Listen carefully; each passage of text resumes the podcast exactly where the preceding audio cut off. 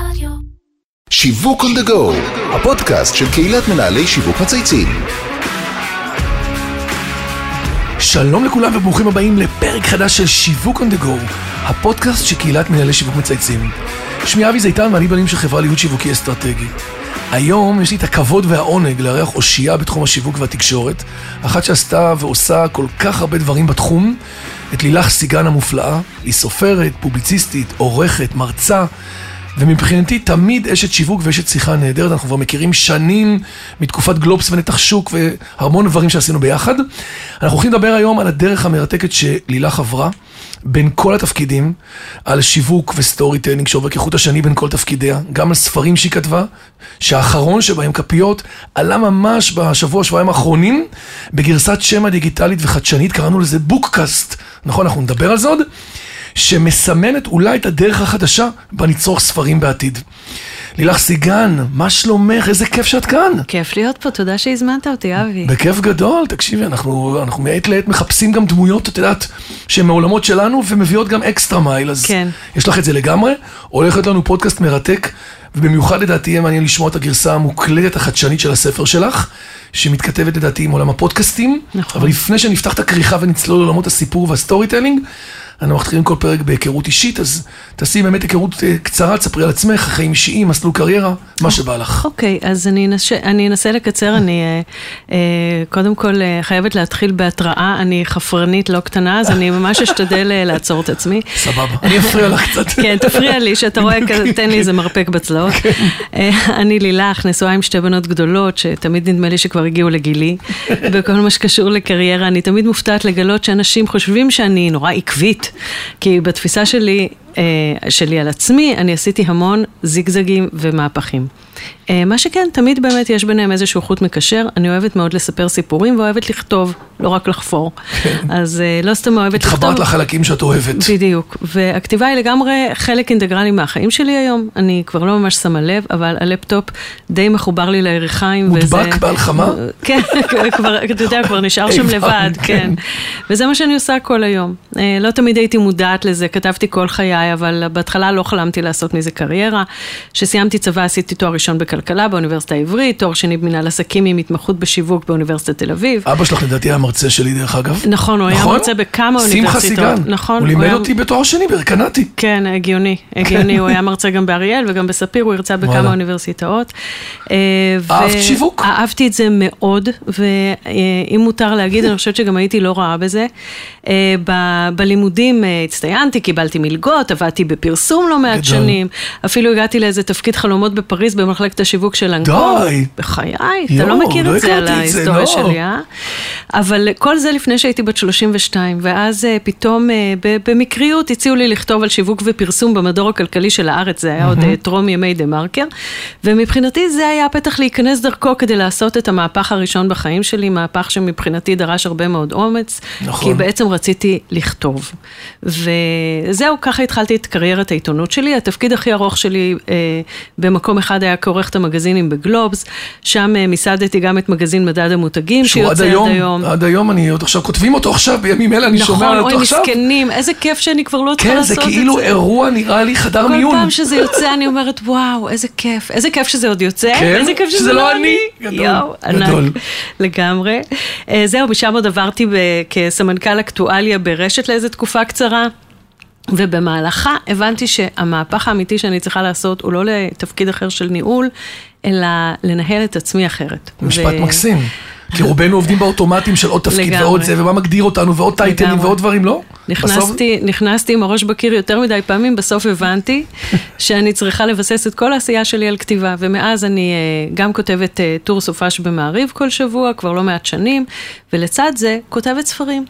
בדרך הנחיתי גם כמה תוכניות טלוויזיה, הייתי ואני עדיין פאנליסטית בכל מיני תוכניות, ברדיו, בטלוויזיה, ערכתי, הנחיתי כנסים, אבל...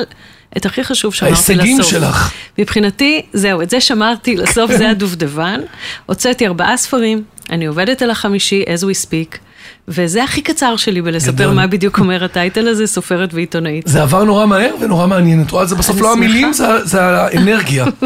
תני לנו עוד איזה דבר אחד קטן, אה, פיקנטי עליך דבר או שניים שלא מכירים. אה, האמת היא שאין לי טמפרמנט של סופרת. נורא קשה לי לשבת הרבה זמן באותו מקום, ואני חייבת כל הזמן להיות בתנועה, וזה מאוד מקשה עליי את העבודה של הכתיבה. הפרעת קשב קלה. אה, לגמרי, זאת גם אחת הסיבות שאני עושה ספורט כבר המון שנים, ממש כל יום, אבל זה מה יש. אז הנה, סיפרתי. יפה, יפה מאוד. כאחת שהדרך המקצועית שלה שזורה בכתיבה לצד שיווק, בוא נדבר רגע על storytelling. כי אחד המונחים שהפך להיות נכון נורא קריטי בעולם של היום, בכל תהליך אסטרטגיה שיווקי ויצירת קריאיטיב, עובדים בזה. מה העקרונות החשובים בעינייך בתור מישהי שיושבת על כל הספק הכי חשובים ביצירת storytelling? תראה, אה, זה נורא קשה באמת לזקק את זה, אבל הייתי אומרת אולי שלושה דברים עיקריים, שיכול להיות שישמעו קצת סותרים, אבל צריך מקצת לחבר אותם. מאמץ, בדיוק, אפשר לשלב את כולם. כן. והדבר הראשון זה לסקרן. לספר לא רק לפי מה שאתה רוצה לומר, אלא לפי מה שישאיר את הקורא שלך במצב, במצב תמידי של עניין בהמשך הסיפור, וזה ממש לא קל. נכון. הדבר השני הוא לכתוב במודעות, לדעת מה מניע אותך בכתיבה. וואלה. ולהישמר מהנטייה לזייף, להיות אותנטי.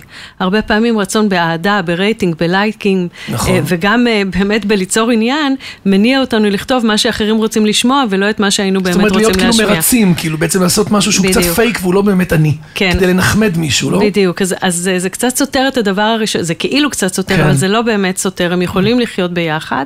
ושלוש, לזכור כל הזמן מה המהות של הסיפור, מה הגרעין של האמת, מה השאלה המאוד משמעותית שאתה שואל ככותב ובגללה יצאת למסע הזה מלכתחילה, או מה המסר המאוד חשוב שאותו אתה רוצה להעביר, ולכן אתה פה מלכתחילה. יפה. אז הזכרת בפתיח שאת כותבת טורים כבר לא מעט שנים, כתבות, במעריב גם היום. על איזה נושאים את בעיקר כותבת? את מתייחסת לטור כמותג שצריך לשווק אותו לקהל יעד מסוים? מי בכלל קהל היעד של הטורים שלך וכמה הניסיון בעולם השיווק עוזר לך בכתיבה? תראה, אני קצת בן אדם עם אה, פיצול אישיות. מצד אחד, אה, אני סופר פרגמטית, ומצד שני, יש לי צד גם שהוא יותר לירי ורגשני. אז אה, בספרים אני נותנת דרור לצד היותר לירי והרגשני, ובמאמרים לצד השני הפרגמטי והמעשי והמאוד הגיוני. אז פעם כתבתי על שיווק, פרסום ותקשורת בתוך עולם העסקים, נכון. אבל כבר למעלה מעשר שנים שאני כותבת במעריב על, פולי, על פוליטיקה וחברה. ואלה הנושאים שהיום הכי שבאמת מעניינים אותי. מעניינים אותך, כן. נכון. אה, אני לא מתייחסת למאמרים שלי כאל מותג שצריך לשווק, אלא יותר כאל אמת מדויקת שצריכה להיאמר. זה כאילו קצת נוגד את נכון, היסודות השיווקיים כאילו, שלי, כן.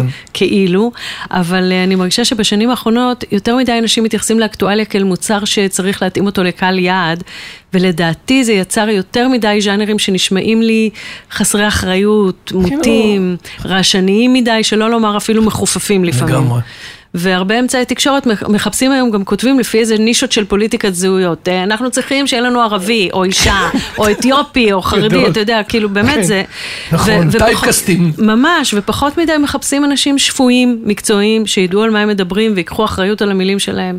לי זה נורא חבל, ודווקא לכן אני מאוד מתעקשת לשמור על המקום הזה בעצמי, אה, גם כשממש בא לי להשתלח, אה, ותאמין לי שאני יודעת לעשות את זה. אני יודע, אני זוכר. כן, אבל uh, בסופו של דבר זה מתיישב גם עם מוצר שאני רוצה לשווק. אני כן. מציעה לקוראים שלי מוצר של שפיות, הוא לא, מוט, לא מוטה, לא תועמלני, לא משתלח, לא משוגע, אלא ניתוח או, או אמירה שמבחינתי מה שהכי עומד מייצגת בבסיס מה שלה, שאת מאמינה. בדיוק, זה, זה משהו מדויק. כן. כי זה בעיניי מה שהכי חסר במדיה של היום. כתבת כבר ארבעה ספרים, ועכשיו את בחמישי, שזה הישג מדהים. ונשמח גם שתיתני לנו איזה טיזר על מה הולך להיות, אבל קודם, אנחנו בפודקאסט שהנושא שלו הוא שיווק. אז אני אשמח להבין, וגם המאזינים שלנו מהפרספקטיבה שלך, מה התהליך השיווקי של ספר, ובמה התהליך דומה ושונה ממותג בתחום של מוצרי צריכה, שירותים, הרי לספר, לכל ספר יש כבר סיפור, נכון? אז את מה מקדמים? את הסיפור עצמו, או את הסיפור שמאחורי הסיפור? יש פה שאלה מעניינת. נכון, אני אגיד לך, קודם כל, לשווק ספר בעיניי, שאתה כתבת, כן? כן. זה פי אלף יותר קשה מאשר לשווק אה, מותג או מוצר ש, שלא אתה כתבת. כן, הקישקע רגשית. שלך, את אומרת, זה בפנים. בדיוק, כשאתה משווק איזשהו מוצר, אתה מחובר אליו ממקום יותר שכלתני, מתוכנן, קר רוח. כן. כשאתה משווק את הספר שלך, אתה בעצם, איך אמרת, אתה משווק את הקרביים ממש. שלך, שאותם ניסית לשפוך ולעצב באופן אה, הכי אוט, אותנטי וחשוף. ועכשיו לך תשווק את זה בלי להרגיש ממש אה, פגיע ו... בפעם הראשונה ששיווקתי ספר פרוזה, מתי היה זה לפני, היה? זה היה לפני 20 שנה בערך. ובסוף התהליך אני זוכרת שהרגשתי ממש פצועה. למרות שהספר הצליח, היה לי נורא קשה להתאושש מזה. הייתי צריכה לנוח איזה שנה רק כדי להיות מסוגלת לכתוב שוב כתיבה רגשית, ובינתיים התמקדתי בעשייה מה, העיתונאית. החתיכות שלך יצאו החוצה? את מרגישה שכאילו זה לקח ממך זה... חלקים? הרגשתי כאילו הלכתי מכות ב... בסמטה בס- מאחורה, וואלה. ממש, כן, זה, ו- והייתי כזה, ממש הרגשתי כאילו אני עם סימנים כחולים. איזה קטע. אז, אה, אז זה לא קל, אה, ואני חושבת שככל שהשנים עוברות, אני לומדת להפריד. זאת אומרת, להיות מצד אחד מאוד מאוד אישית ואותנטית בכתיבה שלי, אבל לא לשווק את עצמי ואת הרגשות שלי, אלא לשווק מוצר שהוא נפרד ממני. וזה זה לא מיומנות. כזה פשוט, כן. אה, וכשמצליחים להפריד, אז אפשר באמת לשווק ספר כמו מוצר רגיל, אתה יודע, מוצאים את ה-USP שלו, אני לא יודעת אם משתמשים עדיין במונח הזה. כן, כן, משתמשים. אוקיי. אז uh, מזקקים את ה-USP, את הדבר הכי משמעותי שאותו רוצים להעביר לקוראים, מגדירים קהל יעד, ומוצאים את הדרך להגיע אליו ולדבר אליו. מהמם. במקרה של ספר השם המשוחק שהוצאתי עכשיו, כפיות, יש יתרון נוסף, כי זאת הפעם הראשונה שעושים דבר כזה בארץ, אז יש פה איזשהו בסיס חדשני בש- כן, בשוק מתפתח. נכון.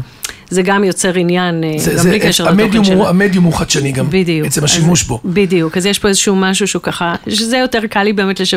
זה יותר שיווקי. כן, כאילו. ו- כן. ואני מבין שבעצם המיומ- המיומנות הולכת ומשתפרת מדבר- מ- מ- מספר לספר. אני- אני מניחה שכן, למרות שאני חייבת להגיד לך שאני עדיין, זה לא אותו דבר, כאילו שאני צריכה? לשווק ספר של עצמי, צריך לנשום עמוק, להגיד לעצמי, אני שונאת לעשות את זה, אבל לא נורא, זה יעבור. ואני חייבת פשוט לעשות את זה, כן. נכון. אז- ובפולניה לימדו אותנו. לדבר- לא לדבר על עצמנו, אלא העשייה שלנו תדבר נכון, בעדנו. נכון, נכון, וזה קשה. כן. זה קשה, זה קשה להיות במקום הזה, זה כן, לא פשוט. זה נכון.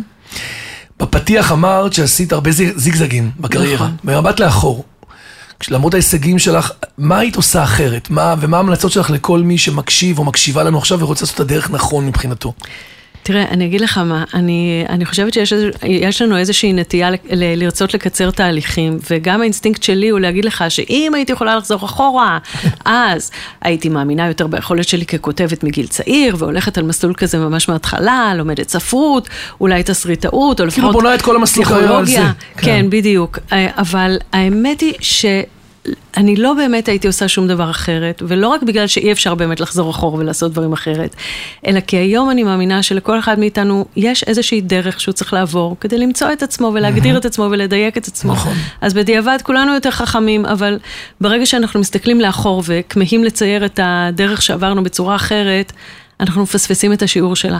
יש כאלה שיודעים די מהר מה הדרך הנכונה בשבילם. כן. אני דווקא מאלה שהבינו לאט, אבל מה שחשוב, שבסוף זה קרה לי. אני חיה כמו שאני רוצה, מתמקדת במה שחשוב ומהותי לי, ולא מבזבזת זמן, כאילו כן. במרכאות כמו פעם, על איך שזה נראה מבחוץ, או מה יצא לי מה י- מזה. מה יגידו. מה יגידו, מה אנשים חושבים. כן. ו... בוחרת הבחירה שלך, בייעוד שלך, טוב לך במקום הזה? בדיוק. ודרך אגב, כל הפרקים הקודמים הביאו- הביאו לך דלום, כי אנחנו צריכים לזכור שאפרופו, נכון. הבסיס של מה שאת מביאה היום זה תולדה של כל מה שעברת. זה גם נכון, וחוץ מזה, שגם, אתה יודע, כל פעם שאתה נופל, יש לך חומר גלם מעולה להגיד, לכתיבה. ייסורים, יש לך סיפור. סבל, אחרת זה לא מעניין. כישלונות, זה זה לגמרי, אחרת מה, גלם. תכתוב הכל נפלא, זה, זה לא מעניין. לא יקראו את זה. לאף אחד לא ירצה לקרוא. אז נחזור רגע לעולם הספרים. אבל הפעם מהמבט של חדשנות בש- ושיווק. כן. ממש לאחרונה עלתה אדפטציה של הספר שלך כפיות בגרסת שמע מוקלטת ראשונה מסוגה, שם קוד בוקאסט, שמשוחקת כמו הסכת. נכון. שזה אומר שזוהר שטראוס, השחקן הנהדר שמלא גברים ונשים מכירים אותו מתפקידים, נכון? תפקיד הגברי. נכון. המאוד אה, סקסי, ואת מקריאה את התפקיד הנשי, זאת אומרת הוא בתפקיד הגבר, את בתפקיד כן. האישה. הקונספט הזה מתכתב עם הפופולריות של הפודקאסטים. לגמרי. עכשיו, מה עמד מאחורי הרעיון? איך זה לשחק את הדמות ולקרוא? אני שמעתי את זה, דרך אגב, וזה עשה לי מדהים, כתבתי לך גם. נכון, נכון. זה היה הכי אותנטי, כי ישבתי ולא האמנתי. נכון. איזה כיף זה היה לקבל את הוואטסאפ הזה ממך. תקשיבי, אני יושב. בה בערב בגינה ושומע פרק שלם, שאת קוראת והוא עונה, ואת קוראת כן. והוא עונה, וזה ממג- זה ממגנט כמו אותי. הצגה כזו, נכון? זה כמו שאתה כאילו שואו. מצוטט למישהו. כאילו אני עומד ומקשיב כן. ושניכם מדברים ביניכם, נכון. ואני שומע את זה כאילו מאוד, מ- על מיתרי הרגש, זה ממש כאילו, הצלחת דרך, דרך ההקלטה ממש להעביר לי את התחושות של הגיבורה, מה יופי. היא מרגישה, וזה לא טריוויאלי בכלל. אז, אז א', אני נורא שמחה, ובית זוהר מאוד עזר לי, והוא גם, כן? באמת, אה, תקשיב, אתה לא מבין כמה הכנה אנחנו עשינו, זאת אומרת, אה, קודם כל אני נחשפתי באמת לאיך שחקן עושה עבודת הכנה, ונכנס לתוך הדמות, וממש לנימי הנימים של ההיגיון הפנימי שלה, ומה שמניע אותה, ו- ומאיפה היא באה, זה, זה היה מרתק. ו- וגם הוא אמר לי, לכל סצנה אנחנו צריכים לבוא אה, בעצם ולהבין מה, מה המטרה התת-קרקעית מתחת למה. שקורה. כאילו, אנחנו- behind the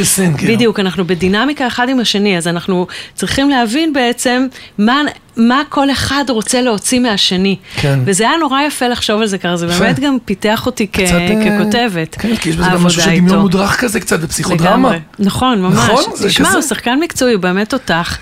אה, ו- וכל הרעיון הזה בעצם התבשל בהתחלה עם עברית. עברית הרידר של ידיעות אחרונות, נכון? בדיוק, כן, כן זה אפליקציית הספרים נכון. האלקטרוניים של אה, ידיעות, שהשיקו השנה ערוץ שמע. ואז הם הציעו לי להקליט את כפיות, שהיה אחד, באמת הוא היה רב מכר אה, מאוד. בולט של ידיעות.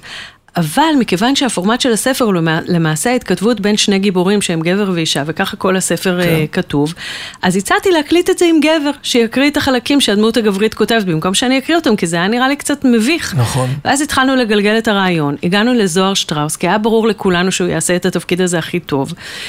לא הכרת אותו לפני זה, לא, נכון? לא הכרתי אותו ופנינו אליו, והוא, הוא, בהתחלה הוא אמר, תשמעי, זה לא מתאים, כאילו, אני לא קריין, אני לא מקריין, כן. אבל אז, כאילו, אני מאוד מאוד רציתי שהוא יעשה את זה, והוא התעקש שאם עושים את זה, אנחנו מתייחסים לזה כמו לסרט או להצגה ולא כמו לקריינות. וואו, ובסוף הוא שכנע משמעותי. אותנו, מאוד, והוא שכנע אותנו שזה באמת הכי נכון, ובעצם יצרנו ביחד איזשהו תת-ג'אנר חדש לספרי השמע, שהוא ספר משוחק כמו הסכת. אז uh, הפורמט של כפיות באמת היה מושלם לזה, כי הוא כולו כתוב במונולוגים ודיאלוגים, אבל אני חושבת שעם קצת מחשבה, אפשר לעשות את זה עם עוד הרבה ספרים, ועקב זה שהירידה נמצאת, הקריאה נמצאת בירידה, ירידה. וצעירים פחות קוראים ספרים ויותר שומעים פודקאסטים, כמו שאמרת קודם, בעיניי נכון. זה באמת יכול, אני כל כך מקווה שפתחנו פה, אה, אתה יודע, שפתחנו פה איזשהו פתח אה, לז'אנר חדש שעוד אה, ספרים רבים ילכו בעקבותיו, ושחקנים רבים וסופרים רבים. אין לי ספק, דרך אגב, כי כולנו נמצאים on the, on the go כל הזמן, אנחנו כבר לא. רק בבית, בסדר? עזבי כבר אחרי קורונה. את הולכת ורצה ומסתובבת והולכת, ואת באוטו, כל הזמן. בדיוק, כן. לגמרי. אז אתה יודע, לי, לי היה נורא טבעי. שכח, שאלת קודם לגבי כן, הדמות. הנפיש, כן. הנשית.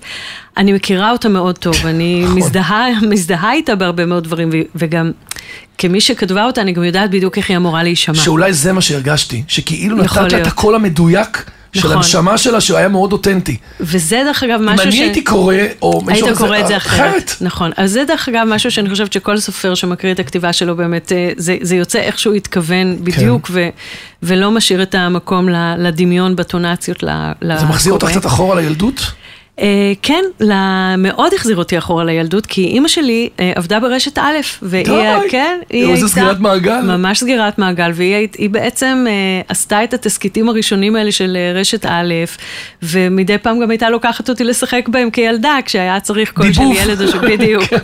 אז זה ממש כזה, זה היה באמת אה, נורא נורא מיוחד, וגם אני חייבת להגיד נורא נורא מיוחד ככותבת, לשמוע פתאום את המילים שאני כתבתי, נאמרות באיזה רגש, נכון. ו- על ידי בן אדם אמיתי, כי מיכאל הוא דמות פיקטיבית בסוף. כן, ו- נכון. פתאום זה הפך להיות, יש לזה דמות. זה היה, זאת הייתה חוויה מאוד ראשונית שלי ככותבת, שהיא ממש, היא עשתה לי איזה סוג של אה, אושר. אז יפה. אה, כן. יפה, היה- אשרך. היה כן. ממש ממש אה, מיוחד. מדהים.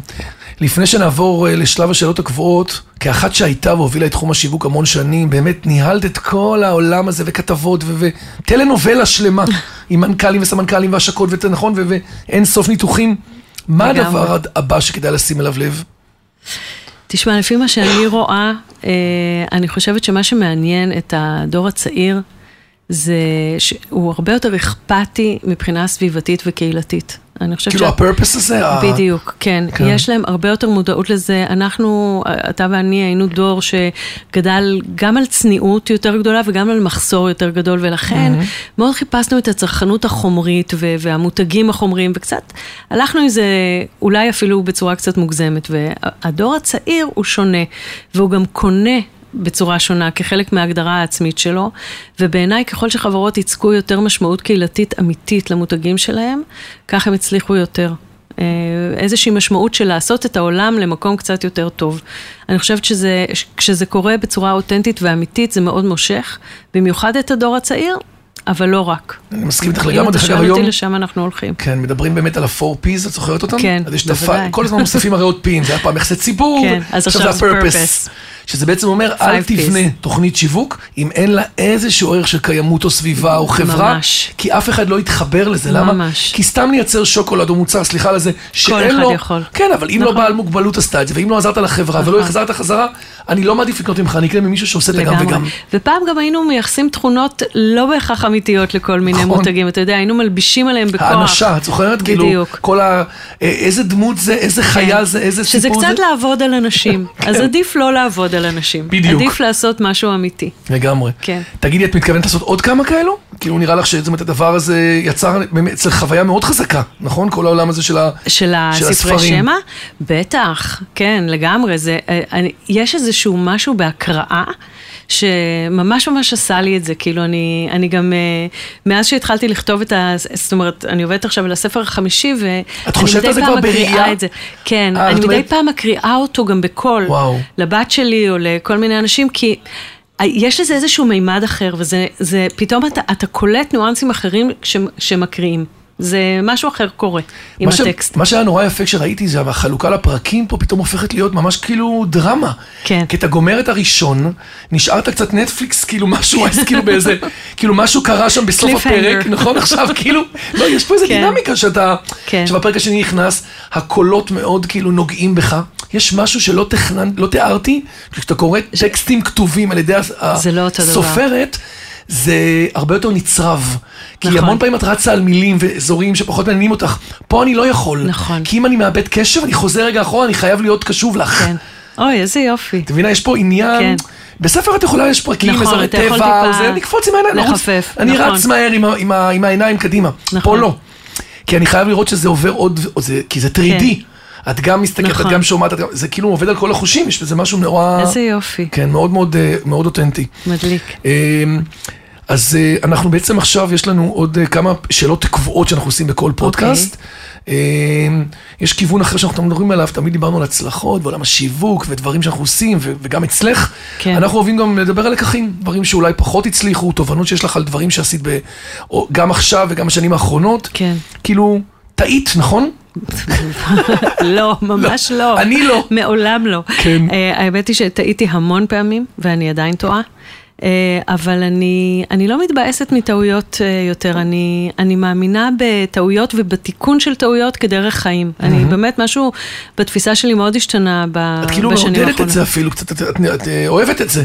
נכון, כי אתה, אם אין טעות, אין מה לתקן, ואני נורא אוהבת לתקן. הבנתי, מעניין. אני גיליתי שאני ממש אוהבת לתקן. פיקסרית. ממש, כאילו, כן. פיקס- כאילו- כן, יש אנשים שהם problem solvers או fixers. יש לך גם, יש לך גם, יש עשית גם את כל הסיפור של טייפקאסטים, נכון? נכון. אז כאילו הפיקסרים, אלה שהם. הטיפוסים שצריכים לפתור הכל כל הזמן. זהו, אז אני נורא, אני, אני מאוד כזו, ו, ולכן טעויות, אם אין טעויות, אז אין מה לתקן, ונהיה נורא משעמם. כן, זה כאילו, כאילו בסדר. אבל זה לא לגמרי. מרגש. נכון, ואני גם, אתה יודע, פעם נורא כזה נמשכתי לסיפורי הצלחה והצלחות וסממני נכון. הצלחה, ו... די, כאילו, אני מרגישה באמת שמיציתי את זה. אני, אני לא רוצה לדבר יותר על הצלחה מבחינתי, אם התחברתי לאיזושהי עשייה, והייתי בזון שלי, והתמסרתי לזה, והוצאתי מעצמי את המיטב, זה הצלחה. זהו, מהמם. זה המדד היחיד הגדרה להצלחה. חדשה, דרך אגב. כן, זה המדד היחיד, לא כמה לייקים היה, כמה מחר, כמה זה. כל, ה, כל ההגדרות האלה, המדדים כן. הכמותיים האלה, כן. מובילים אותנו המון פעמים בדרך הלא נכונה. דרך אגב, גם הסושיאל מדיה, אם שמת לב לאחרונה, הם מבינים את זה? יש מקומות כבר שלא, שהם מורידים כאילו את כמות הלייקים, לא שמים לך את המספרים, כאילו מנסים, אבל זה עדיין לא זה, שם. זה קשה, בטח, כן, כי זה תשמע, כל הם בנו את זה, מדידה, כאילו. בדיוק, זה, בנו את זה על הדבר הזה, על הקונספט הזה, עכשיו לך תמציא, לך תתחיל להוריד את הפיצ'ר, וואי, כן. לא מקנאה בהם. כן, זה לא טריוויאלי. זה fixing רציני. תעזרי להם לבנות את הגרסה החדשה. בהצלחה. כן, בדיוק לגמרי. בהצלחה לכולנו. יש לנו עוד שאלה מעניינת שבה אנחנו שואלים כל אה, אורח בתוכנית איזה מותג מייצג אותו באופן הכי טוב. וואו. נורא מעניין לראות מה תבחרי, כי כאילו לכאורה, לא, זה בסדר, את יודעת, כן. מותר לך לבחור מותגים שאת אה, מזדהה איתם. וזה ב- לא תוכן שיווקי. זהו, זה לא תוכן שיווקי, וזה גם לא צריכה לרצות אף אחד. תמיד אומרים פה, נטפליקס, לגו, את כן. מכירה כל ה- just do it, נייקי, כאילו, כן. משהו שנוגע בך. תשמע, אני אגיד לך, אמיתי מותגים כבר פחות נוגעים בי מאשר וואלה. פעם. זאת האמת. אה, זה מתחבר לשיחה הקודמת. זה כן, אני פחות מחוברת אליהם, אני, אני לא מרגישה שהם מייצגים אותי, אני לא, לא מרגישה שאני יכולה לבחור מותג שלהגיד, ושאני יכולה לבוא ולהגיד, הנה זה ממש אני. לא. לא. אני מרגישה שהם uh, מאפשרים לי, הטובים ביניהם, כאלה שאני כן מתחברת אליהם, מאפשרים לי לחיות כמו שהייתי רוצה. אני לא צרכנית כזו גדולה, אני קונה רק מה שאני באמת צריכה. אני אוהבת פשטות, אני גם אוהבת בבגדים. איכות. אז זהו, אז המותג שאולי אני הכי מחוברת אליו זה לולו למון, לא נעים טוב, להגיד. הוא- אבל למה לא נעים? הוא זה- נחשב... כן. לא, אבל אני הולכת עם זה גם ביום-יום, אתה יודע, לא רק לספורט. אני כאילו אימצתי זה האופנה שלך. זה הכי נוח, זה גורם לי להרגיש חופשייה. כן. חופשייה... וגם קצת ספורטיבית. וגם קצת כי ספורטיבית. יש בזה משהו כזה בקשר. כן. דרך אגב, כבר אין יותר את כל הז'קטים וכל הכבדות וכל הבגדים. שימי לב שלאט לאט כולנו עוברים נכון. לקז'ואל ספורטיבי. לגמרי. ולולו ליימן יש לו גם סיפור מהמם. נכון. יודעת, יש לו גם סיפור מותג נורא יפה, נכון, כאילו. נכון, למרות שכאילו. הסיפור שלו פחות מעניין אותי. כן, לא אכפת לך רגע, סליחה. כן, אומרת, סליחה. הסיפור, בסדר, שיהנה מהסיפור. אבל, יפה. האמת היא שזה יפה, כאילו הסיפור, מה שנקרא כבודו במקומו מונח, אבל לי הוא עושה פרידום כזה וחופשה, ואני מרגישה כאילו ספורטיבית. בדיוק. יאללה, אני... זה מה שעושה לי את אני זה. עושה את זה. לגמרי. וזה עוזר לי לכתוב גם. נכון. אני מרגישה שם יותר, אגב, בכתיבה, פעם דיברתי עם מישהו שגם, הוא אמר לי, יש משהו בבגדים, ובכל החוויית, ה-CX, מה שנקרא customer experience, שחייב להיות מאוד מדויק לכותב, כן. כדי לאפשר, נכון? נכון. את יוצרת לך את החוויה הזאת, את המקום הזה? תראה, אה, זה לא פשוט, אה, אבל כן, קודם כל יצרתי לעצמי באמת חדר עבודה שמאוד כיף לי להיות בו, ואני יכולה, יש לי ספה קטנה ויש לי כן, שולחן צריך עבודה, את זה, נכון? אז אני יכולה גם לעבור ואני משחקת כאילו, ו- בין ה- בדיוק, ו- וגם אה, האמת היא שבזמן הקורונה לא יכולתי לעשות את זה, אבל מאוד מאוד כיף לי גם לכתוב בבתי קפה או מסעדות, Mm. לקחת שולחן לבד, לשבת עם הלפטופ, כי אז אני גם מסתכלת על אנשים. זה נותן וככה- לך השראה קצת? זה תמיד מאפשר לי להפליג ככה עם המחשבות, אני רואה איזה זוג מדבר ואני מתחילה לדמיין מי הם, מה הם, מאיפה הם באו, מה הם אומרים. אחד לשני, למה הוא עשה את הפרצוף הזה, למה היא הסתכלה עליו ככה. קצת אנתרופולוגית, סוציולוגית כזה. קצת חטטני. קצת חד... בסדר, את יודעת, כולנו בסוף. סקרנים. את אוהבת אנשים, אבל את אוהבת. תרבויות, את אוהבת התנהגויות, את אוהבת לפצח. פיקסר, מה יש כן. מאחורי המבט הזה? בדיוק, נורא מעניין אותי תמיד ככה, מה יש מאחורי. כן, הכל הזמן אז, מאחורי, אה, נכון? כן, זה מאוד מאוד uh, מפעיל לי את הדמיון, אז כשאני כותבת ולידי יש אנשים, זה תמיד ככה פותח לי את הדמיון. יפה. ויש לנו עוד פינה אחרונה שבה אפשר לבחור מנהל שיווק או דמות, כאילו מהעולם הזה שבאמת היית רוצה שנשאל אותו שאלות, או אתגרים, או באמת קטגוריה מעניינת. עכשיו את בעולם הספרים, לא? כן, אז תראה, האמת, אני הייתי פונה למנהלי השיווק של אה, סטימצקי וצומת ספרים. אני, אני בטוחה שהם שוברים את הראש סביב אותן שאלות של הרגלי קריאה בעולם של הפרעת קשב, ובעיניי אה, סופר מעניין לשמוע אותם. זאת אומרת, איך הם מתמודדים עם הירידה בקריאה, כשאצלם המוצר הוא ספר, נכון. על זה הם חיים. נכון. האם הם עשו את הטרנספורמציה והם הדיגיטלית? לא יכולים, הם לא יכולים אה, למכור אה, ספרים, אה, אולי, אתה יודע מה, אולי תראה, אני כן מניח- יכולים, ספרים דיגיטליים, אני מניח שכן. ספרי שמע, הם היו יכולים. תשמע, הם, הם יכולים אה, עקרונית באמת אה, להתפתח למקומות אחרים. אה, היום הם התפתחו כאילו לכל מיני עולמות אה, מקביל, של צעצועים, של משחקים, נכון. כל מיני דברים כאלה. גיימינג, קצת גיימינג יותר, כן. כן. בעיניי פחות, זה פחות, אה, זה יותר, זה יותר מהמקום הפיננסי ופחות מהמקום שבאמת הוא מאותו עולם תוכן. למרות שאתה יודע, כמובן שצריך להתפרנס ולחיות, אבל זה, אני חושבת שיש להם אה, אתגר, אתגר. מאוד מעניין. נכון. מאוד מאוד מעניין. אני בטוח שבשנים הקרובות גם, גם מה שאת עושה כרגע ועוד הרבה דברים שמתחילים, יזיזו שנייה את ה... את ה לוחות טקטונים זזים, כי זה לא יכול. להישאר ככה, כי אנחנו... שיפתחו אולפני פודקאסטים. דרך אגב, רציתי להגיד לך, תארי לך שלכל הוצאת ספרים היה גם אולפן שהם מקליטים בו, עושים את. הפודקאסטים. היחסי ציבור של כל ספר היה בעצם אה, אה, סוג של פודקאסט לחלוטין. אז הנה, שמקדם. זה מה שידיעות עשו, הם הקימו אולפנים בתוך, ה, בתוך ההוצאה, ולא לכל הוצאה יש את זה. נכון. וכן, אולי... אה, אז זה גם עוזר לשיווק של הספר, גם אה, קצת מג- מגדיר את ה- את החשיפה במדיות אחרות, כי בסוף אנחנו לא נמצאים רק ב- בכתב יד הכ- הכתוב. נכון, וגם אפשר לדבר על, הס- אתה יודע, אתה יודע, כמו שאפשר... לשמוע אותך? לחלוטין, נכון. לראיין את הסופרים, לעשות... תציעי אה, להם. טוב, אתה יודע אנחנו מה, נקרא יאללה, לסטימצקי סבבה. וצומת ספרים, אבל אני חושב שזה רעיון מקסים שלך, להגיד להם, רגע, בואו נסתכל על כל ה four P's הקלאסי, יש לכם מוצר סבבה. נכון, בוא תשנו לו נתחיל ה- לה- להרחיב אותו ולהעשיר כן, אותו. ה place שלכם שונה, ה promotion שלכם. שונה, הקידום של הספר שונה, ה-behind the scenes שלך נכון, שונה, לגמרי. זה- ההורדות, מה רע להם להוריד? אני יושב בבית, אני מוריד את זה בשנייה, מיקרו נכון, payments. כל מה, ש, כל מה 20 שבאמת שעות. קיים, אתה יודע מה? סדנאות כתיבה, הנה. מוקלטות. נכון. יאללה, בסדר, אני מתקשרת לגיא בן נון, זה. איך שמסיימים. ברור. אז אם אנחנו רוצים לשמוע את הספר שלך כפיות, אנחנו נכנסים לעברית, נכנסים לאפליקציה. לאתר של עברית, זהו, קודם כן. כל צריך להוריד את האפליקציה של עברית, או לסמארטפון או לאייפד, כן. אה, ואז נכנסים לאתר של עברית, כן, כן, בספארי, לוובי, כאילו האתר בדיוק. הספציפי. אה, מוצאים את הספר שרוצים אה, להוריד, בוחרים, אם אתה רוצה, הם, הם גם מוכרים ספרים מודפסים דרך אגב, אפשר להזמין אותם הביתה, הם שולחים לך, או שזה ספר אלקטרוני שאתה קורא אותו באמת בטלפון או באייפד, או שזה ספר שמע, שאז אפשר לשמוע אותו בסמארטפון, משלמים, ואז זה נפתח באפליקציה. מהמם. אז כן, זה כן, ממש וזה גם מהמם. סכומים קטנים, ראיתי, זה... זה... לא, זה לא הרבה בדיחה. כסף, כן, נכון. זה באמת מספרים, נכון, כאילו, יודע, נכון, נכון, נכון. בואי, אני קונה הרבה בוולט, פחות מספר. אני קונה בוולט המבורגר, וזה זה לגמרי, זה, כמו זה, ארבעה מחיר, ספרים. זה מחיר של צלחת חומוס. ו... דיברנו על חומוס, אה? כן, אבל את מעדיפה לא שאני מזלזלת בחומוס, אבל אה, כן, אבל זה בסוף האקוויוולנט של זה. לגמרי, אה, אז לילך, קודם כל היה מהמם. נכון. תמיד כיף איתך, אבי, האמת, תמיד כיף לדבר איתך. תודה על הפרגון גם איתך. אנחנו. הרבה שנים בדיאלוגים האלה, מאוד אוהבים להעצים אחד את השני. מה את מאחלת לעצמך? אני מאחלת לעצמי להרגיש מוגשמת, וואלה, כן, כן, יפה. גם, גם לך ולכולם האמת. כן, אבל כבר בייעוד שלך, אני רואה את זה. את לגמרי כאילו בייעוד. לא, איך רואים? יש פשן, יש עשייה. זה לא נשאר הרי 330 אלף רגע, זה יש עשייה. ויש כל הזמן את הרעב הזה לשפר ולהשתכן ולעשות. נכון. ולה... זה מראה זה שאת חשוב. נורא כאילו אינטואיט. אני בתוך זה, זה קוראים לזה- נכון. קוראים לזה passion obsessive כזה, כמו שאומרים customer obsessive, מי שהוא אובססיבי, נכון. הוא בסוף מצליח.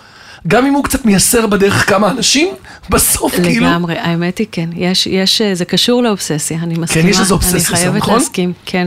אחרת זה לא היה קורה. אובססיה חיובית. ברור, כן, ברור, אובססיה יכולה להיות גם חיובית. לגמרי. לילך סיגן, עיתונאית וסופרת, תודה רבה שבאת להתארח בפודקאסט שלנו. תודה שאירחת אותי. אני שמח מאוד, יש לנו פה הרבה מאוד מנהלי שיווק, סמנכ"לים, גם אפשר ללמוד הרבה מאוד על ה storytelling ועל מה שנתת, גם אני בטוח שישמחו לשמוע את, ה, את כפיות בגרסת הלוואי, ה bookcast, אני מת מוזמנים על זה. גם אה, לספר לי מה חשבתם. נכון, אה, ולכתוב תורידו לך באישי. ואת כן. גם הכי אוהבת פידבקים. ולא הכל חיובי. הנה, אמרת לא, את זה לא, עכשיו, ההפך, תנו לי. הכל. אם יש טעויות, דברו אליי. I'll fix it. נעשה QA, נעשה QA, נתקן את זה. לגמרי. שיהיה לך המון בהצלחה. תודה רבה.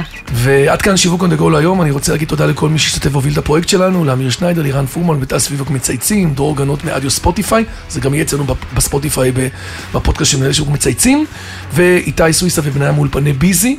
מאחל לכולכם להמשיך ל- לצייץ שיווק ולעשות את מה שאתם אוהבים, ושיהיה לך המון הצלחה. תודה תודה רבה. היה מעניין.